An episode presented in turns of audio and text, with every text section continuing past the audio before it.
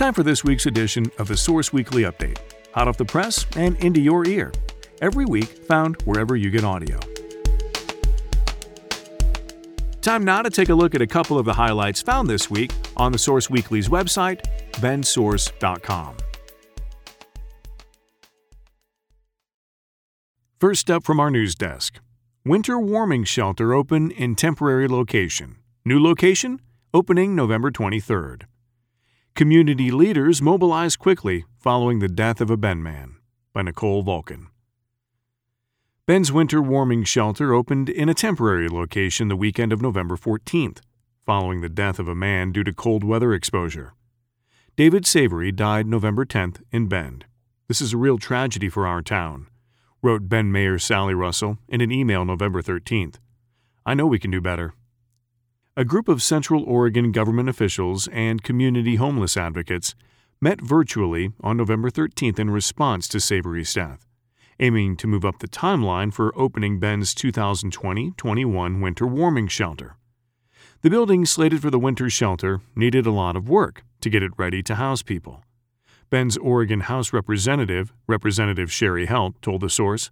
So the group acted quickly to site a temporary shelter at Bend's First Presbyterian Church until the more permanent winter shelter location on 2nd Street could be finished. Volunteers set up tents inside First Presbyterian over the weekend, filling to capacity. On November 17th, Shepherd's House, which will operate the shelter throughout the winter, announced that it would open the more permanent location November 23rd. The new location, opening on November 23rd, is located at 275 Northeast 2nd Street in Bend. Volunteers are still needed to operate the shelter, Helt said. Prospective volunteers can contact volunteer coordinator Ryan Alufso at ryano at shepherdshouseministries.org. And finally, a two week freeze in hopes of reining in COVID cases. Deschutes Library scales back capacity. Bend-La Pine Schools continues with comprehensive distance learning for now. As cases of COVID 19 continue to rise around Oregon, Governor Kate Brown announced November 13th a series of measures aimed at containing the virus. A two week freeze went into effect Wednesday, November 18th, in order to give restaurants, bars, and some other businesses time to adapt to the changes. Under the two week freeze, new restrictions include limiting social get togethers, indoors and outdoors, to no more than six people total from no more than two households limiting faith based organizations to a maximum of 25 people indoors or 50 people outdoors, limiting eating and drinking establishments to takeout and delivery only, closing gyms and fitness organizations, closing indoor recreational facilities, museums, indoor entertainment activities, and indoor pools and sports courts, closing zoos, gardens, aquariums, outdoor entertainment activities, and outdoor pools limiting grocery stores and pharmacies to a maximum of 75% capacity and encouraging curbside pickup. Limiting retail stores and retail malls, indoor and outdoor, to a maximum of 75% capacity and encouraging curbside pickup. Closing venues that host or facilitate indoor or outdoor events. Requiring all businesses to mandate work from home to the greatest extent possible and closing offices to the public prohibiting indoor visiting in long term care facilities, outdoor visitations permitted for supporting quality of life. Public facilities, such as Bend Park and Recreation District's Juniper Swim and Fitness Center, announced temporary closures soon after Brown's announcement.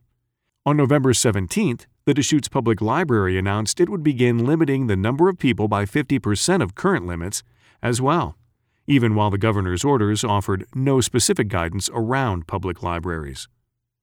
Book drops will stay open and library hours will remain the same. Public seating will not be available except for those using public computers, which will now be restricted to 30 minutes at a time, down from the two hours allowed previously.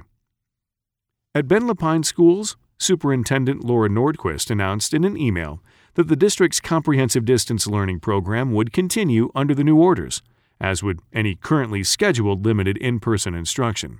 Grab and go meals will continue as scheduled.